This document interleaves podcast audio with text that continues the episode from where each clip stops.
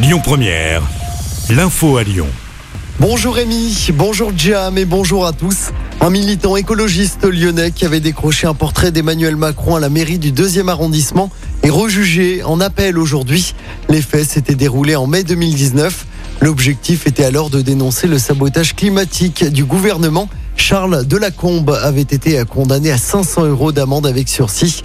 Il réclame la relaxe lors de ce nouveau procès.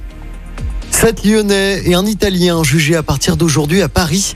Ils sont soupçonnés d'avoir participé au vol de la porte du Bataclan en 2019. C'est sur cette porte que Bansky avait choisi de rendre hommage aux victimes de l'attentat de 2015 qui avait fait 90 morts. La porte avait finalement été retrouvée en 2020 dans la grange d'une ferme en Italie. Sept personnes au chômage technique après l'incendie d'un magasin hier soir dans le premier arrondissement de Lyon. Ça s'est passé à rue Plénet. Aucun blessé n'est à déplorer, mais les habitants de l'immeuble ont dû être évacués. On ne connaît pas encore les causes de l'incendie. 20 pompiers ont été mobilisés. Des pompiers du Rhône sont partis en renfort à Vichy dans l'Allier. La ville d'Auvergne a été particulièrement touchée par les orages de grêle de samedi dernier. 17 pompiers lyonnais ont été envoyés sur place. D'après la préfecture, environ 4000 demandes d'intervention ont été enregistrées.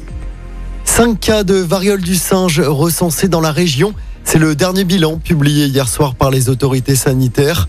66 cas d'infection ont pour l'instant été recensés sur le territoire français. Une seule personne avait été hospitalisée.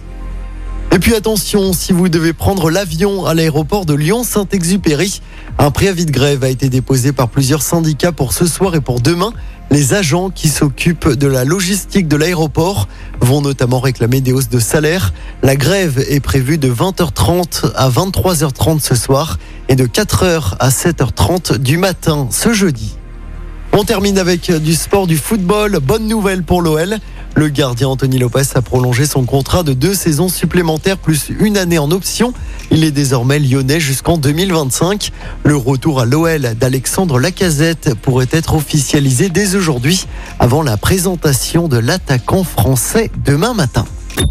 Écoutez votre radio Lyon Première en direct sur l'application Lyon Première, lyonpremière.fr et bien sûr à Lyon sur 90.2 FM et en DAB+. Lyon Première